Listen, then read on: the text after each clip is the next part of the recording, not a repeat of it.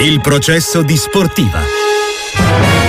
366 084 122 c'è anche chi chiede a Ciccio Graziani che ne pensa di Daniele De Rossi come allenatore della Roma ed è proprio il prossimo punto all'ordine del giorno del processo di oggi. Il processo di sportiva. La parola alla difesa. Quando, quando sono stato fuori dalla Roma non sono mai stato uno che metteva troppo il becco perché non, non mi piace stare in mezzo, mi piace disturbare. Adesso posso permettermi di nuovo di riparlare da, non solo da leggenda, ma diciamo da membro della Roma, quindi più di dirgli che abbiamo, abbiamo ed ho bisogno di loro come vecchi tempi eh, non posso fare. Questo ci c'è l'appello di Daniele De Rossi ai tifosi della Roma, tra i quali annoveriamo e salutiamo con grande piacere Paolo Calabresi. Grazie per essere con noi, buongiorno. Buongiorno, buongiorno a tutti. Poi vengo da te per la questione Mourinho, per la questione anche insomma ferita o quantomeno shock per la notizia di ieri. Ciccio però eh, su De Rossi, tu ribadisci che sei convinto che può essere la scelta giusta per la Roma? Ah, in questo momento sì, sia perché Daniele è ambizioso, mm. viene da una, una, una difficile situazione che ha vissuto a Ferrara con la spalla in Serie B, ma a volte le situazioni difficili quando c'è un esodo ti insegnano sempre tante cose uh-huh. e ha il pubblico che comunque eh, l'addio di Mourinho eh, si sentirà, eh, si avvertirà sicuramente, almeno da una gran parte di quel pubblico, però Daniele mitigerà questa, eh. questa situazione perché a lui gli vogliono tutti un gran bene. Io penso che tra l'altro abbia un vantaggio Daniele De Rossi, tanto il carisma, la personalità che può mettere a disposizione di, questi, di, questi, di questa squadra, di questi ragazzi e soprattutto la voglia, la voglia di fare bene. E, e, anche qui ha un vantaggio perché gioca con squadre che sulla carta parlo io. Sì, certo. Perché giochi con calendario Verona, favorevole Salernitana mm. e Cagliari. Insomma, se guardo le, le, qualità tecniche delle squadre con cui andrà a giocare la Roma, eh, è più facile che tu porti a casa la vittoria che non altro. Mm. Quindi, anche sotto questo aspetto qui, questo inizio di, di, di, mm, eh, di stagione per lui eh, parte all'insegna di, di una importante collocazione all'interno di un campionato dove queste squadre sulla carta potrebbero anche essere battute. Come ha reagito il tifoso Paolo Calabresi alla di Mourinho alla notizia di ieri Paolo? Ah, io sono perennemente sotto shock con la Roma già da anni, quindi eh, è stata un'ulteriore botta dal punto di vista emotivo perché perché Mourinho ha fatto dei miracoli dal punto di vista proprio del coinvolgimento e della capacità di tirar fuori quella positività nella tifoseria che da anni avevamo perso. Mm. E quello che succede ogni domenica, ogni volta che la Roma gioca, che sia in Coppa Italia, che sia in campionato, che sia nelle coppe europee, è, è miracoloso, cioè, l'Olimpico è perennemente esaurito e questo devo dire che la, il 90% del merito va, va a Murigno, quindi mm. è stata la scelta giusta quella di Daniele perché perché lui ha le stesse caratteristiche, la stessa capacità di coinvolgere e di parlare al cuore dei tifosi. Mm. La sensazione appunto sentendoti Paolo è che eh, per il tifoso della Roma più che eh, un allenatore la Roma abbia perso qualcosa ecco, di diverso, ehm, che, che non, non sì, semplice bravo, allena- bra- bravo, o meno bravo allenatore, questo dipende dai punti di vista poi, eh. la, la, carriera parla sì, per Mourinho, però ultimamente i risultati non gli davano conforto. Sì, ma è quello di cui aveva bisogno la Roma negli mm. ultimi anni, mm. Era, aveva bisogno di questo e Mourinho gliel'ha dato. Mm e, e quindi va bene così, cioè poi è difficile entrare è impossibile anzi a capire veramente quali sono le motivazioni profonde per cui è successo adesso che si separassero. Eh, non me lo voglio neanche chiedere da tifoso, però... Eh, Ma avevi avuto la percezione quando... che qualcosa stesse, eh, si stesse incrinando? Si, si, aveva la percezione da mesi che, che c'era qualcosa di non detto non solo verso l'opinione pubblica che è anche normale che sia, perché è giusto che i panni sporchi si lavano in famiglia, però che c'era qualcosa di non detto tra di loro, questa era la sensazione che si aveva, che c'era qualcosa di non, di non scoperto. Sì, un po' sì Ciccio. Che cosa lascia Mourinho? Eh, l'esperienza di Mourinho alla Roma, ecco, che bilancio si può fare adesso che è finita Ciccio del, del binomio Mourinho-Roma per te? Il, il, il, bilancio è che il popolo giallorosso si era identificato carne ed ossa con lui. E non c'è mai stata, se non in, cal- in qualche altro caso raro, un'alchimia così bella, così forte che c'era tra l'allenatore e, e il popolo giallorosso. Eh, purtroppo ti interrompo, sì. ma tu sei stato testimone di un stesso legame così forte quando, quando eri uno dei nostri ed eri allenato sì, da sì. No, io, io, parlavo da allenatore perché poi con i calciatori Vabbè, sono stati momenti straordinari. No, io dico che purtroppo le situazioni eh, di classifica hanno fatto precipitare un po', un po', la situazione, in più, in più quel derby perso in quella maniera.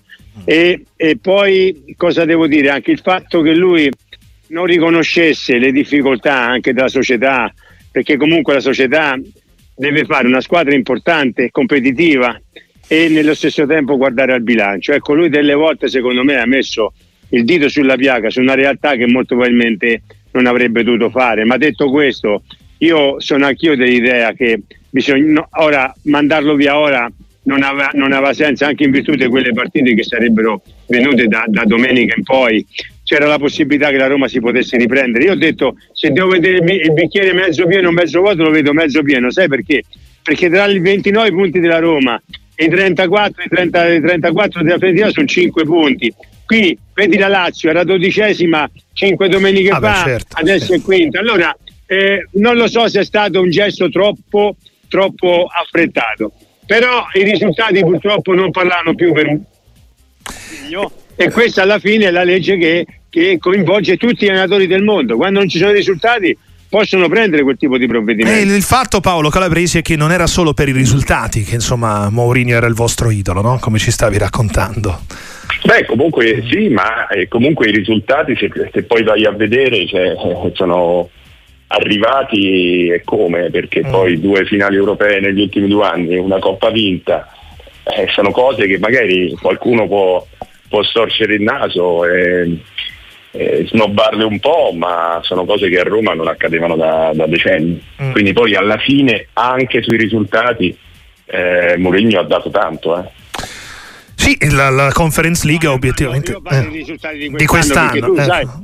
Paolo, eh, tu lo sì. sai che eh, il passato è un ladro, nulla può darti indietro ma può rubarti l'avvenire. Mm. Cioè va bene le due finali, una vinta, una persa, però quest'anno con una squadra che ha il terzo mondo ingaggi della Serie A non può ritrovarsi dopo 20 giornate alla nona posizione con sette squadre davanti. Cioè, questa, purtroppo i risultati contano per tutti i allenatori del mondo. Eh, a me dispiace che, ciò che è successo, ma poi me ne faccio anche una ragione perché gli allenatori, i giocatori passano, la Roma la Roma resta. Io, io spero, mi auguro che ci sia anche quel pizzico di fortuna che non ho avuto, però ti devo dire anche una cosa. Io sono sempre stato un, un Mourinho, eh, figlio di Mourinho, però delle volte, anche negli ultimi tempi, quella panchina era diventata ingestibile. Era diventata ingestibile perché c'è una confusione, tu, anche tutte queste espulsioni, mm. questo mettersi contro tutto e contro tutti, gli arbitri, le denunce, le cose alla fine io credo che anche per il brand Roma, per l'immagine da Roma, ecco. non era una cosa fatta bella, non era una cosa bella, lo dico da romanista. Eh, eh. Questo è un tema, Paolo, che ne pensi? Sì, sì, no, ma io infatti non sono, sono tutto sommato d'accordo con Ciccio, nel senso che, eh, come ho detto all'inizio, era arrivato il momento non ne sappiamo del tutto i motivi fino in fondo, ma penso che fosse arrivato il momento perché quel non detto di cui parlavo prima evidentemente era, cominciava ad affiorare anche verso l'opinione pubblica, si avvertiva bene qualcosa. Quindi questo era il momento giusto ed è stata scelta soprattutto la persona giusta, perché per me vedere il 16 in panchina a guidare a guidare la Roma per me è un sogno, cioè, penso che sia la persona giusta e sia stata anche trovata la formula giusta perché a giugno si potrà capire che cosa fare e io non ho dubbi che si farà la cosa migliore per tutti. Paolo, Dici abbiamo, abbiamo un doppio sogno, mm. quello di esatto. riportare esatto. al centro dell'attenzione di questa società un uomo capace che sa di calcio che ha un'immagine meravigliosa che è Francesco Totti, un vicepresidente però operativo all'interno di quella stanza dove si possono decidere le sorti della, della, della, della squadra, chi prendere, chi non prendere, chi vendere, chi acquistare. Ecco, se ci fosse un binomio di questo tipo eh. anche all'orizzonte, eh. sarebbe una cosa perfetta perché Daniele in panchina con le sue, le, le sue beghe da eh. risolvere e Francesco a dare una mano a risollevare anche l'immagine di questa società non sarebbe, sarebbe una svolta epocale. De, Ross, De Rossi richiama tutti. De Rossi richiama tutti. e noi tutti in curva a tifare perché poi dopo la, la Roma, a Roma ci, ci siamo abituati a una cosa che non è, l'ha detta prima Paolo, ragazzi, ma l'affetto, l'amore, la, il clima che c'è dentro quello stadio è qualcosa di magico. Non c'è, c'è forse a Liverpool da qualche altra parte, ma non ci sono altre città che ti coinvolgono così tanto come ti coinvolge la Roma. Quindi anche questo è un patrimonio che bisogna mantenere a tutti i costi. Anche se oltre che all'Olimpico Paolo Calabresi lo reclamano i nostri ascoltatori anche ogni tanto a Pisa a vedere il figlio, ci scrive Domenico, l'idolo del mio bambino che vuole anche la maglia, quindi non so se si può esaudire anche questo desiderio da parte di Provvederemo, provvederemo. Intanto grazie davvero a Paolo Calabresi, buon lavoro Voglio ovviamente. soltanto dire una cosa a Ciccio. Vai. E mi piace dirla in questo contesto. Uh, lui quando io facevo una, immeritatamente una trasmissione radio, a Radio 2 uh-huh. ci, ha le- ci, ha, ci, ha fatto il regalo di leggerci per la prima volta una poesia che lui aveva scritto per Gaetano Scirea uh-huh. e ha fatto piagnere tutti perché era di una bellezza e di una profondità eh. veramente eh, uniche quindi lo ringrazio ancora oggi pubblicamente ti ringrazio Paolo, ti ringrazio, ma quella, quella, quella poesia l'ha scritta lui. Io, io ho solo avuto in mano una penna, non so chi me l'abbia messa, ma me l'ha messa lui sicuramente. E poi tutto quello che c'è scritto in quella poesia l'ha fatto lui, l'ha fatto Gaetano, al quale mandiamo un abbraccio fortissimo, un bacio forte con quello esso sia. Grazie a Paolo Calabresi, buon grazie, lavoro. Grazie Ciao. a voi.